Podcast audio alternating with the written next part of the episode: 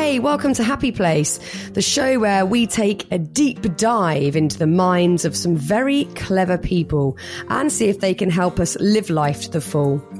I'm Fearne Cotton, and today I'm sitting down with the phenomenal Philippa Perry. The thing is, your kid is not a project that you get right or ruin. They are a person you have a relationship with. If you have young kids, know someone with young kids, or are just curious about how we develop into adults, you're going to love this episode. And her amazing book is called The Book You Wish Your Parents Had Read and Your Children Would Be Glad That You Did. It's such a good book. I absolutely loved it. One size fits all seems like a good idea for clothes until you try them on. Same goes for healthcare. That's why United Healthcare offers flexible, budget friendly coverage for medical, vision, dental, and more. Learn more at uh1.com. Should we get on with it? Yes. Now here's the show.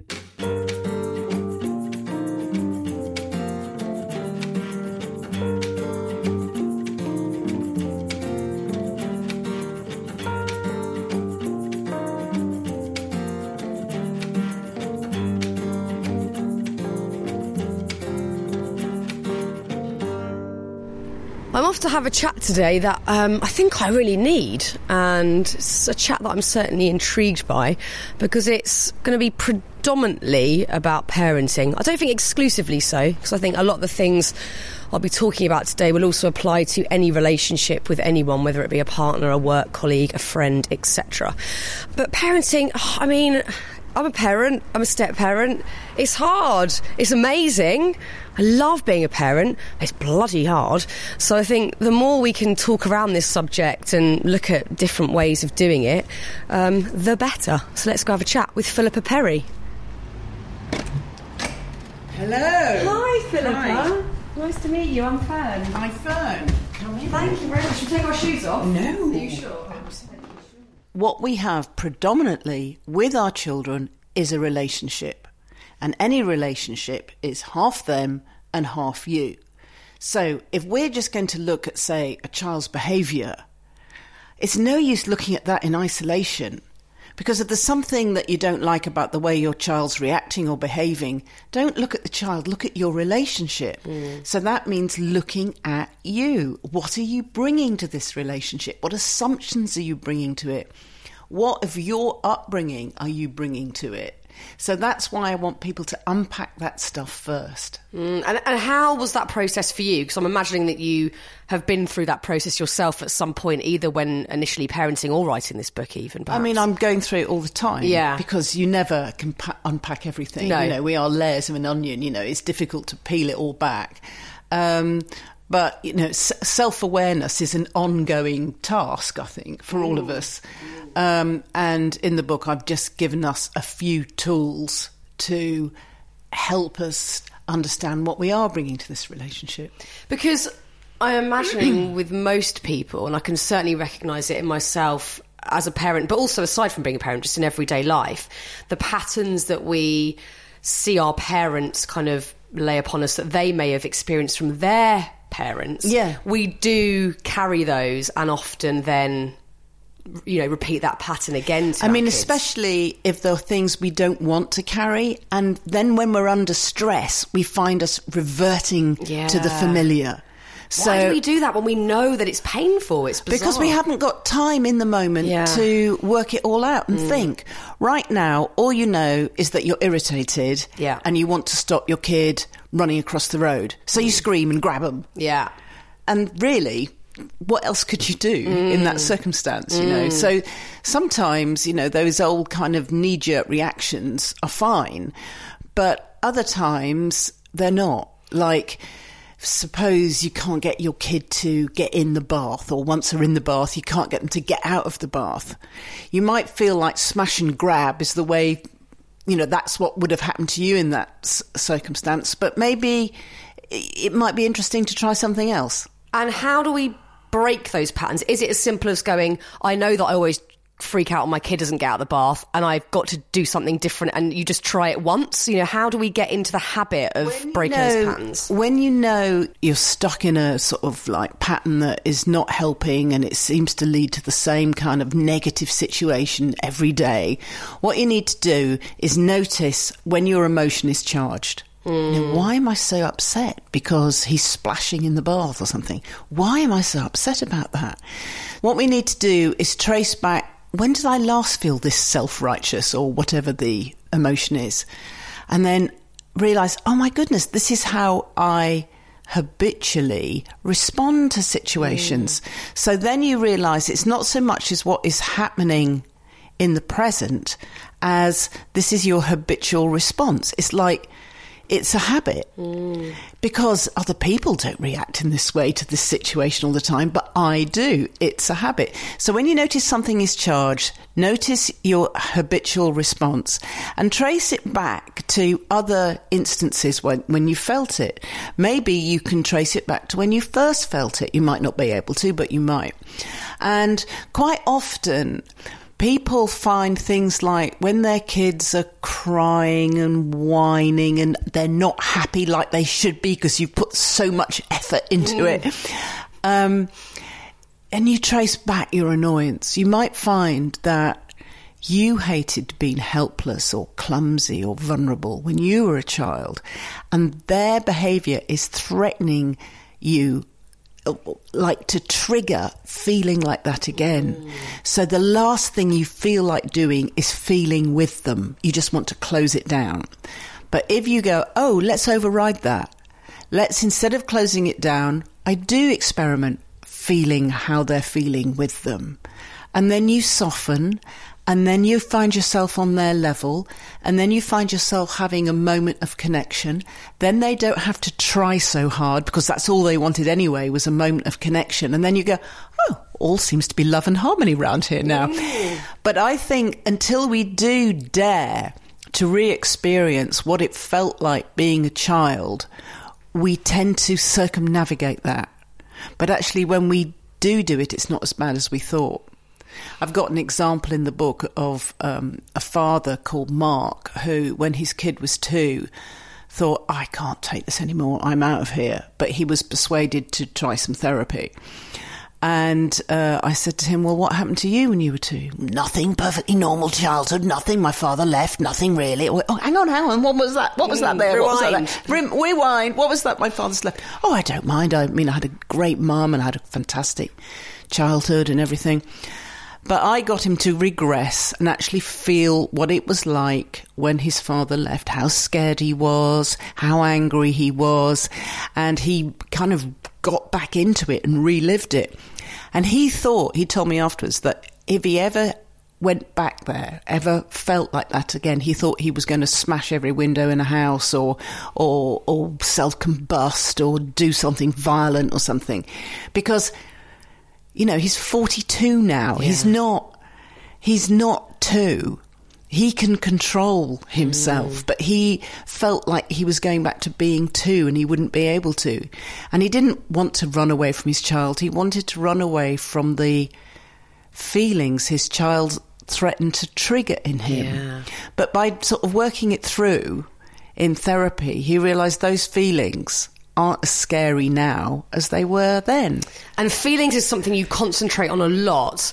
Um, after we've kind of looked at our own childhood, you talk a lot about feelings and the fact that obviously kids encourage and often force us to deal with those difficult feelings that we might have suppressed or feelings that we don't think we're able to cope with.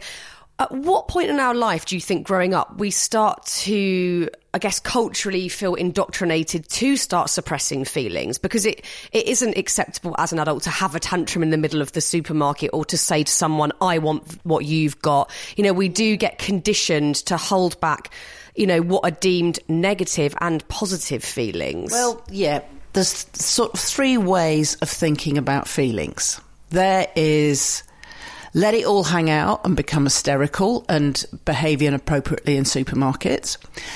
Or there's button it all up, don't feel that, I'm not feeling that. Nope, I am an adult, I don't behave like that. So we can go mad or we can go repressed. Mm. But there is a middle way, which is having the feelings but containing them. Yeah. So knowing what you feel rather than pushing them right down and containing them. And you get to do this if you can put your feelings into words. The more you can put your feelings into the into words, the more that you get to be the boss of them rather than them being the boss of you. And does that involve talking or writing or what, how how would you talking, Yeah. writing, or thinking. Yeah. So you've got repression, going mad, or containing.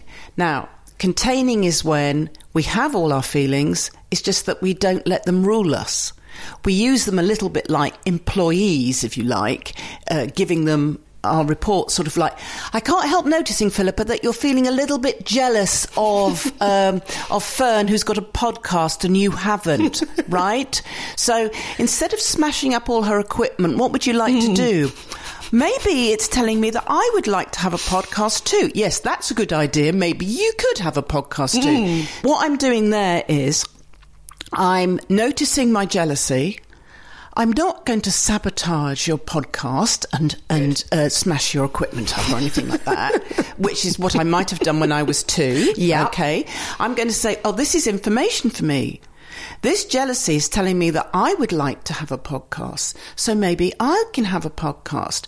And so that's information that empowers me, it sort of inspires me, gives me an idea, rather than is a negative thing. Any emotion you might have thought as um, negative is It's actually helpful. good information. Yeah. Now, this is particularly important when we are maybe getting overtired of being kind and responsive to our children because we haven't had any me time and we're feeling run down and we're losing our ground a bit because we haven't had time to check in with ourselves. So when we're feeling that, it's not negative. It's like, ah, this is telling me I need to put down a boundary Yeah. before I get to my limit.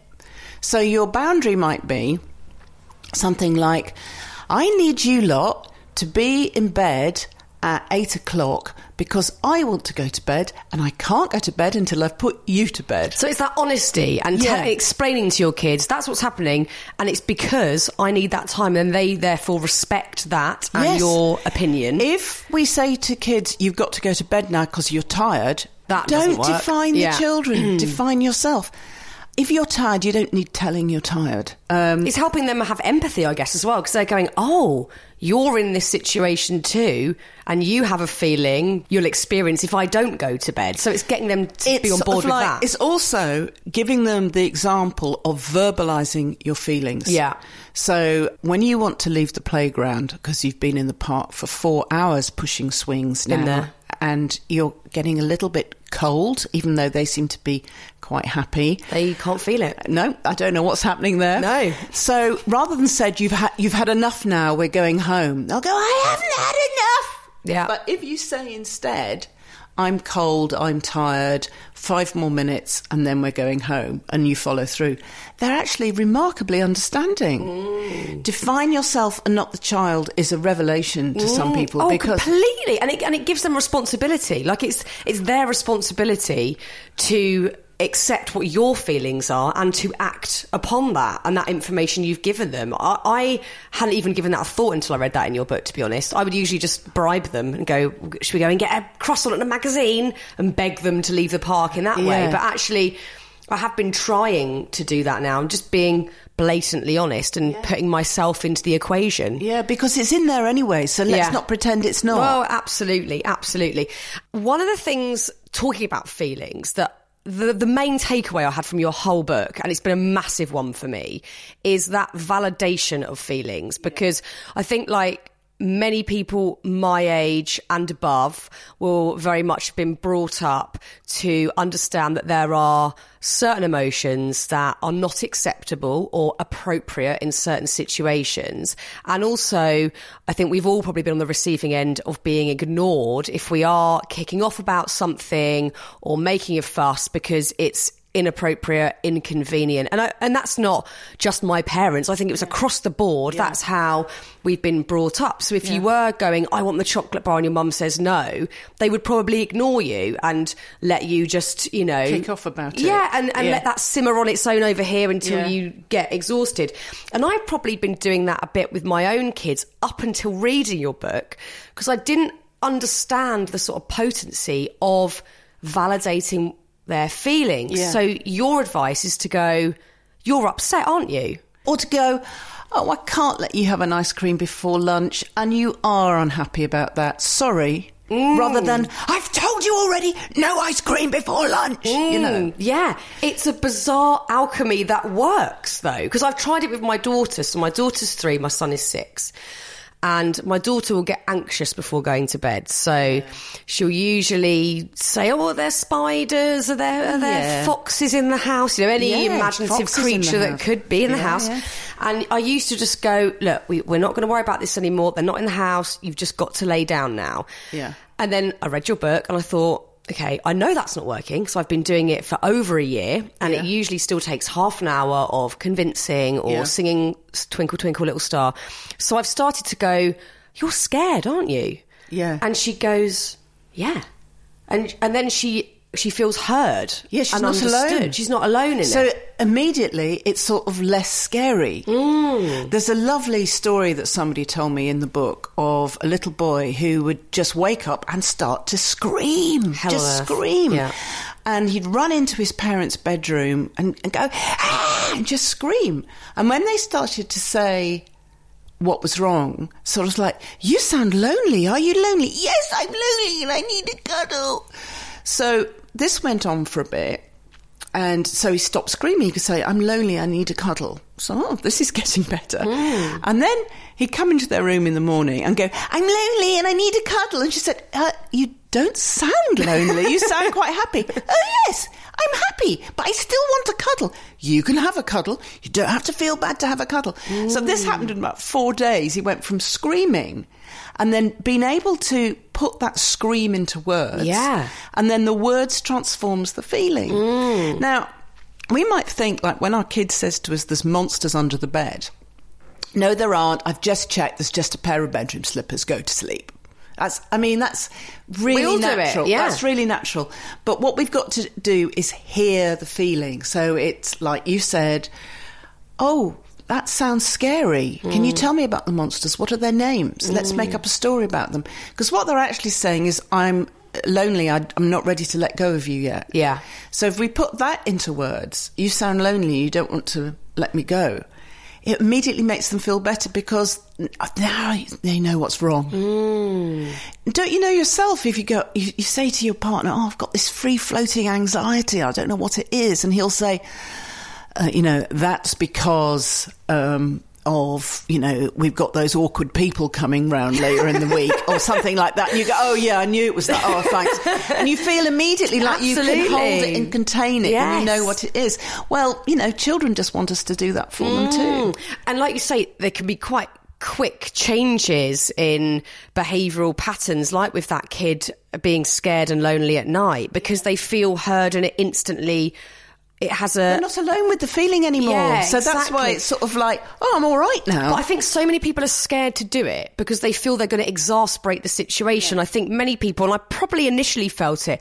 I thought if I said to my daughter, "You're scared, aren't you?" It would it would heighten it, and she'd go, "Oh God, I am scared. What if I'm going to be scared forever at night?" And I thought I was going to, you know, just completely exasperate the whole Yeah. problem, but it weirdly didn't. Why is that? Is it just because they? Well, think about when it happens to you. Yeah. When you say something like, I fell over and hurt my knee, and your partner has two ways of responding to it. He could say, Oh, I bet that hurt.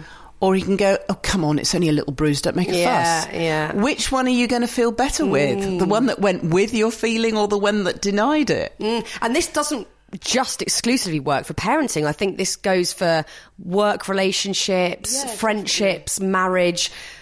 Hearing somebody Yeah. properly and We all need, listening. We all need to be heard. yeah, yeah. I, honestly, that for me has been a game changer, Philippa. Like it really has. And we don't often, sometimes we're not very articulate. I mean, even poets have difficulty putting their feelings into words. And so sometimes you might have spent the day before at a theme park with your kid, and then the next day they come up to you and say, We never go out because they're in the present, mm. they're in the right now, and they don't know how to express themselves lately. And it's a saint who doesn't say, But we went to Legoland yesterday. Mm.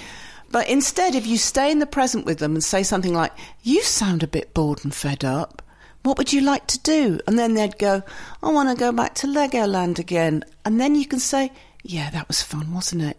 Then you have that moment of connection. Yeah. It's not that we're going to go to Legoland every day. They're not stupid. Yeah. They know that.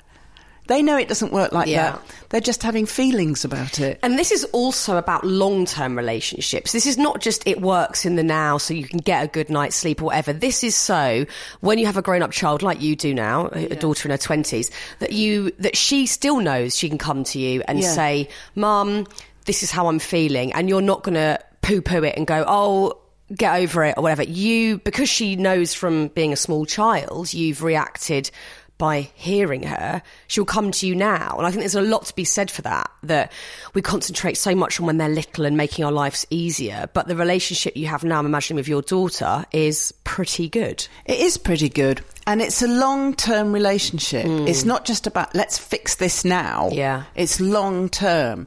So, for instance, if they say something which is blatantly, you could fix it in a second for them. They might say, I don't want to go round there because I don't like the sausages. We can just say, well, just leave the sausages then. You know, we can get a bit irritated. But if we say, hmm, that sounds like a problem, what could you do about the sausages?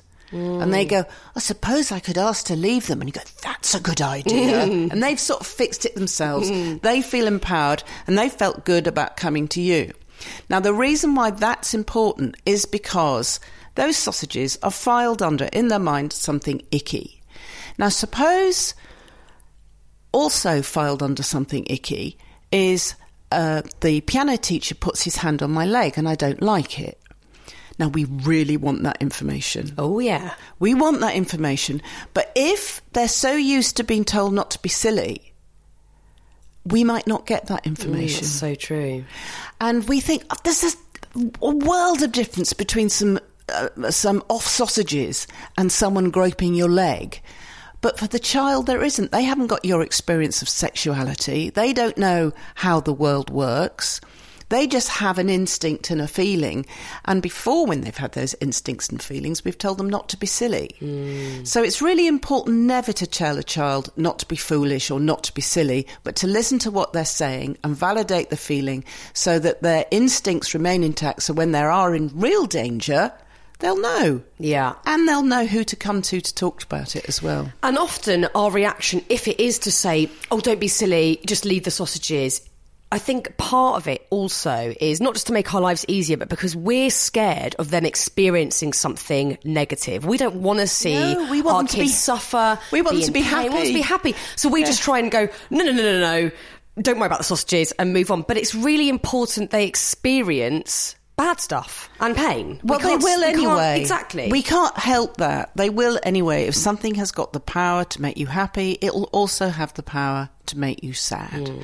Whether it's the batteries running flat on your Game Boy or your best friend moving away or whatever it is. So life is full of sadness as well as happiness. But we're so keen on our kids being happy all the time that we tend to try and scold them sometimes into yeah. happiness, and that really doesn't work. What we want to aim for is to develop a capacity for happiness, and we do that by accepting all of a kid's feelings, not just the convenient ones.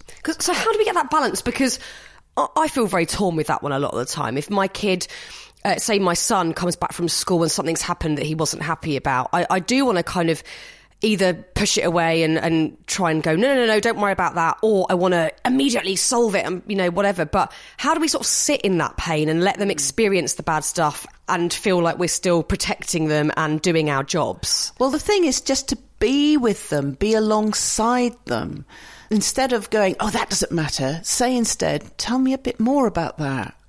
Then how did you feel? And then maybe when you feel like you've really unpacked it, you can say, So, what ideas have you got to fix it? If you want to fix it, or how are you going to make this more bearable for yourself? Not just don't play with them, play with someone else. Yeah. Don't give them that advice. Yeah. But if they come to that advice themselves, they'll embody it and they'll be able to follow it. And it's it's usually something like don't bother with Joey anymore, go and play with Ahmed. You know, it's it's usually something pretty simple. Hmm. But if they get there themselves, they'll embody it. It's like if you go and see a counselor, they'll never say Hmm, leave your husband. Yeah, so true, What they'll yeah. do is Yeah. they'll let you figure it out hmm. and be a sounding board so that you have the courage to go, you know what, I think I'd do better if I left him. Hmm. And then the counsellor will go, Phew, thank the Lord. Yeah.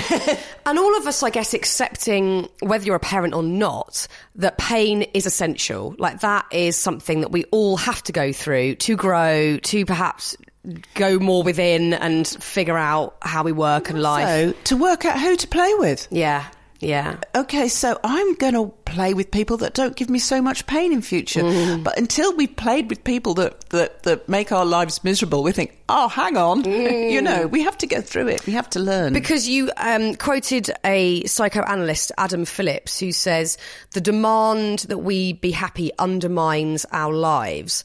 And that's perhaps where many of us are going wrong because Yeah. we just think that the holy grail is ultimate happiness where there is no pain, which is, of course, unrealistic, but also not good for us. And if we push it away and, and pretend it's not happening, we don't learn how to cope with it. Hmm. And if we don't learn how to cope with not being played with in the playground when we're five, we're not going to learn to cope with it when we get older as well. And then we might fall into mental health difficulties because we're panicking when we're feeling emotions we've been taught to think of as negative. Yeah. Rather than things that we can contain and work through. Mm. When you're ready to pop the question, the last thing you want to do is second guess the ring. At Bluenile.com, you can design a one of a kind ring with the ease and convenience of shopping online. Choose your diamond and setting. When you find the one, you'll get it delivered right to your door. Go to Bluenile.com and use promo code LISTEN to get $50 off your purchase of $500 or more. That's code LISTEN at Bluenile.com for $50 off your purchase. Bluenile.com code LISTEN. There's um, a personal anecdote that you put in the book about when you are walking down the street with your daughter when she's small and you've got loads of shopping bags and you want to get home, but she wants to sit and look at ladybirds on the pavement. So you go with that and you go, although your initial reaction might have been, I really could do without this right now. Yeah. You go down to her level, you have that moment with her, you notice that she's tired, so you sort of hear her in that way, you understand that she doesn't want to keep on walking.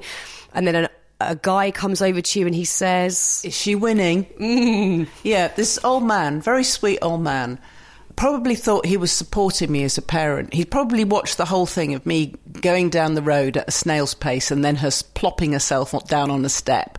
And he probably saw me go, it's because I had to change my plans in that moment. If I see the situation from her point of view, she's like two years old. She's only just learnt to walk. She's been to the shops. She hasn't got a way of just focusing on one thing. So she's probably been very overstimulated by all the lights, all the people, you know, having to cross the roads and hold hand, and oh, it's all been very difficult. And she's just maybe overstimulated and exhausted and needs to focus on one thing the ladybirds. And so if I realise that in the moment, I can go, oh, I can be flexible about my plans of waiting till we got home before we rest, and I can just be with her now. So um, I think if we start to see things in terms of winning and losing, we've already lost because we're both on the same side. Does that work in all situations? Because some people might think, well, how does our kid learn to hear the word no, which they inevitably will later on in life? They're not always going to get to stop and look at the ladybirds. But at that moment, that's all she's that's all she's capable of. So is it a she's two? bespoke situation that you would you would use that if, method? If if I said, "Come on," when, you know, she's two, she'd be completely overwhelmed she would have had a tantrum. So sometimes you have to just go with what's happening Yeah. in the now. And then when she'd finished looking at the ladybird, then we carried on with our Yeah. the, our journey. To behave well, we need certain things in place, and they are flexibility, problem solving skills, and a tolerance for frustration. Now, I think I behaved terribly well there because I tolerated my frustration of having to stop. I was flexible about my plans and I problem solved by thinking, well, once she's had a rest, then she'll be able to walk on again. And it all went well. Now, our children learn those three things from watching us Yeah. do that. They learn flexibility, they learn tolerance for frustration, and they also learn if they've been looked after in that empathetic way, they also also pick up empathy as well. So they, that's another thing that's quite useful in behaving conveniently is having empathy. Now we all learn these skills at different times. Um, my daughter learnt them quite quickly. So by the time she got to being about four, for instance, if she wanted to stop on the step, I would have said, Oh, I see you want to stop on the step. Okay. Can we just stop on the step for one minute? Because I really need to get home because I want to let go of these bags. And she put gone, Oh, it's okay. Mm. You know, so we sort of negotiate and collaborate. But again, it's that honesty that's Yeah. integral. Yeah. Telling them that your plan is this, so and you've explained it to them, and they have Yeah. a choice whether to say and yes or no. sometimes I'm really, really firm. Like, um, if we have to be somewhere, I'll say in three minutes we are leaving the house. Um, and then two minutes we're leaving the house. One minute we're leaving the house. And then when she was very little, I'd pick her up and go. And Mm. she might go, I don't want to leave the house. And I go, I know you don't want to leave the house. It's a shame, but we're leaving the house anyway. so I'd, um, physically, when I was able, always follow through on on what was going to happen. Yeah. What I said was going to happen was going to happen. But you've communicated what's going to happen. yeah, There's no communicate. surprise there. No, I don't. No surprise. Lots of respect. Communicated what's going to happen, and then it happens. And then when she got far too big for me to pick her up, when I said we're leaving in three minutes, she sort of go, oh, sort of knew we were going, and I just thought, does she know I can't pick her up anymore? Oh. it seems to be working anyway. Um, so lots for lots of communication. Keep talking and talking and talking. And kids don't actually want to play the winning and losing game unless they learn it from you. Kids want you to be their friend. They want a, a great relationship with you. Absolutely. With behaviour, if they're kicking off about things, um, having a tantrum, Let's just call that inconvenient. inconvenient behavior. behaviour, um, which is inevitable with all young kids. You know, we, I guess, and we have some to, adults, Yeah, yes. of course. Yeah, yeah. You know, we have to, I guess, have the acceptance around that. Like I was listening to. Eckhart Tolle talk about parenting recently on a podcast, and he was saying, for all of us, say our kids kicking off, it brings up anxiety, which might be connected to, like you said, our past or whatever. But it feels horrible because they're freaking out. You don't want them to. You don't want them to be upset or whatever it is. But we have to find the space to let them do it within ourselves. So we have to sit and go. We haven't really got much choice. We haven't. Because they actually don't have a choice about having a tantrum. Yeah. If you watch a little tiny kid having a tantrum, nobody would choose to feel that bad. No. They feel absolutely terrible and they haven't got a choice, even though we probably would have if we were kicking off like that, whether to carry on or not, because we've got a little bit more control. They haven't got a choice. And a kid will come across things that won't go their way, and until they've developed this tolerance for frustration, kicking off might be how they respond to it. So, what they need in that moment is understanding, sort of mm. like, yes, you want to swim with the penguins. I'm sorry, you know. We've all wanted to swim with the penguins. Yeah, of course we have. Or, or fly to the moon, or Yeah. even have an ice cream before lunch, or whatever it is. And sometimes they, when they kick off, they, they get so flooded with it, they, they've even forgotten what they're kicking off oh, about. my son does that all the time. So we don't know what they're kicking off Yeah. about or, or anything. So what we can do is just be with them and maybe hold them, be on their level, and not tell them off for feeling so mm. dreadful. I mean, they don't need two things to cry about. No, it's it's it's so true. Some people and I know that you mentioned this in your book, might think, oh, I don't want to be a walkover. I don't want my kids to be able to walk all over me. What's the difference between you allowing them to do that and have that space to kick off, slash sort of having boundaries and them knowing, you know, h- how to behave? or- Okay, kids do need boundaries, okay? Um, but when a kid hasn't got a choice, like they're two year olds and they're, ha- they're, and they're having a tantrum, they haven't got a choice about it.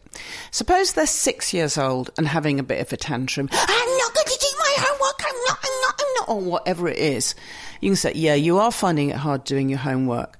I know. I'll come and sit next to you while you do it, so you won't feel lonely doing it." Or, what would make it easier for you to do it because it's got to be done? How can I help you with that? And things like you might get fed up with how untidy their room is or something. And so you define the problem by defining yourself, not them. So I have a problem with your room being so untidy. Can you help me work out what we're going to do about this? Mm. And they might say, I think you should just put up with it. And you go, Well, that seems like a very good solution for you, but it wouldn't work for me. Have you got any more ideas? So it's taking responsibility for your And you part in think, it. oh my God, this takes so long. But bringing up kids takes a long time Well, it's anyway. hard work. It just is. It's a really long time. So put the time in positively at the beginning rather than negatively later on. Mm. So, for instance, with my kid, when she she could put away toys in a basket, that was no problem. But she found folding clothes difficult. So she said, I can't fold clothes. I said, okay, put the toys away. And when you get to the folding clothes stage, come and find me and we'll work out ways to do it together. Mm.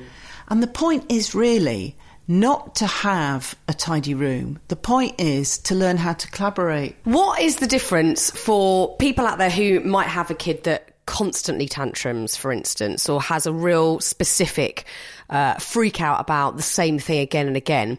When do we know that this is just to be expected versus when we should reach out for professional help with situations? I think if you feel out of your depth, reach out. I mean, there's no harm in reaching out. You go to your GP, they can find you um, someone to talk to, a midwife if it's a very young baby, or some sort of other worker it's a bit older that can just help you, a child psychologist or someone that can just help you with how not to panic and how to be in these situations.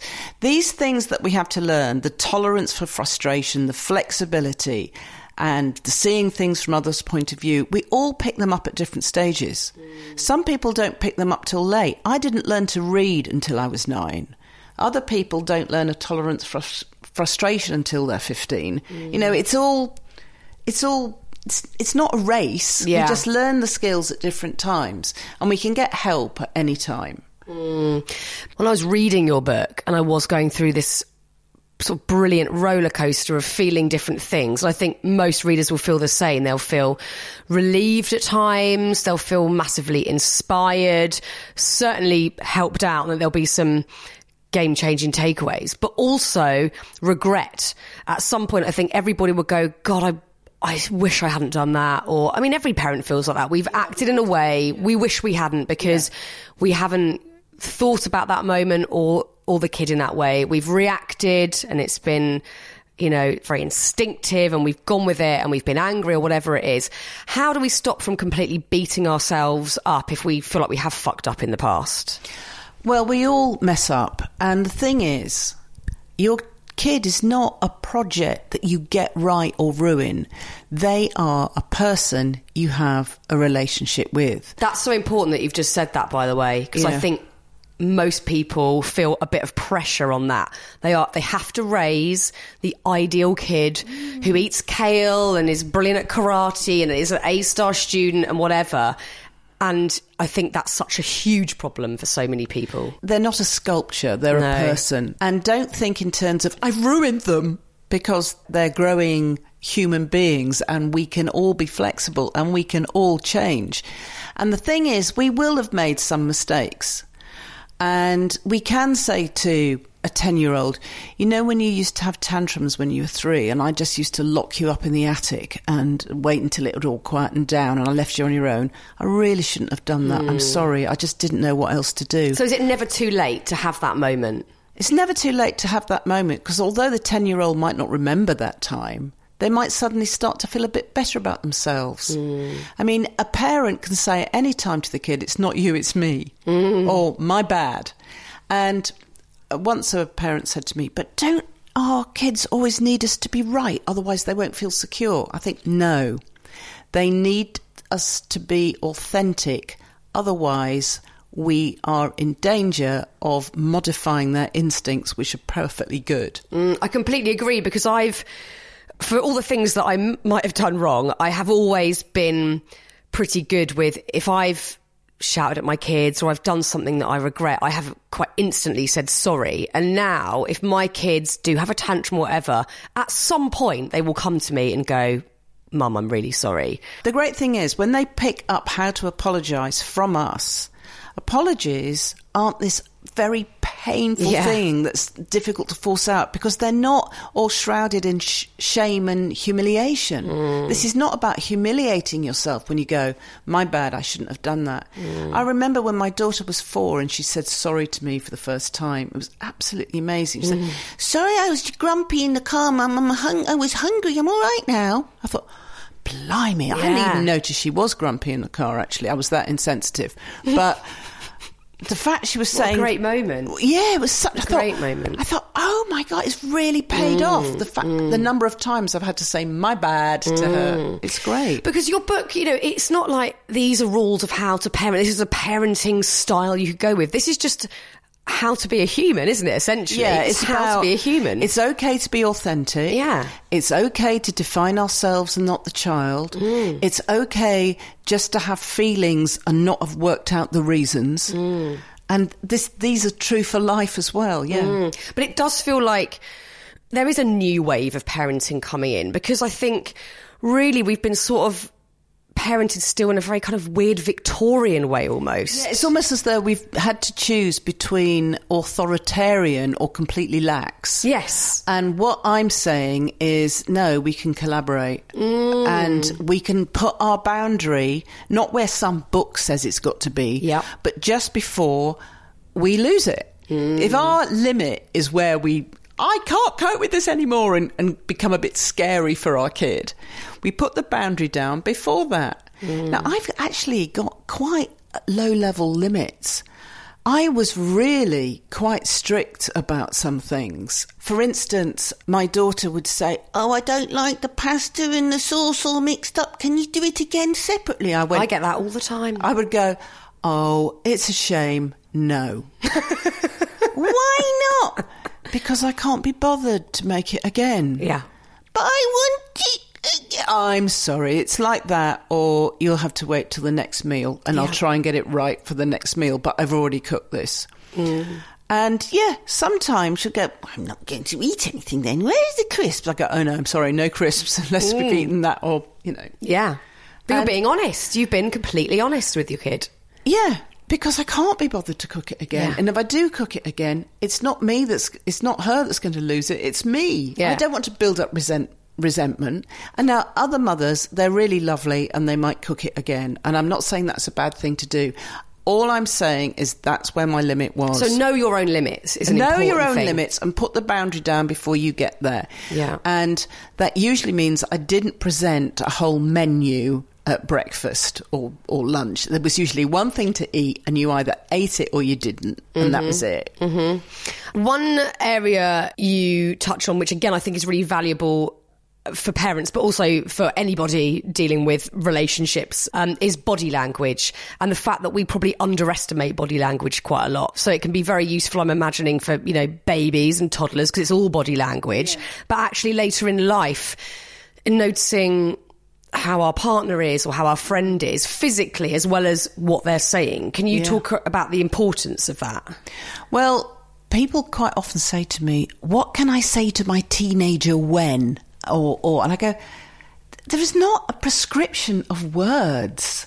we we just pick up like body to body communication. When you've got a little titchy baby and you, you haven't got a language, but you have got body to body communication.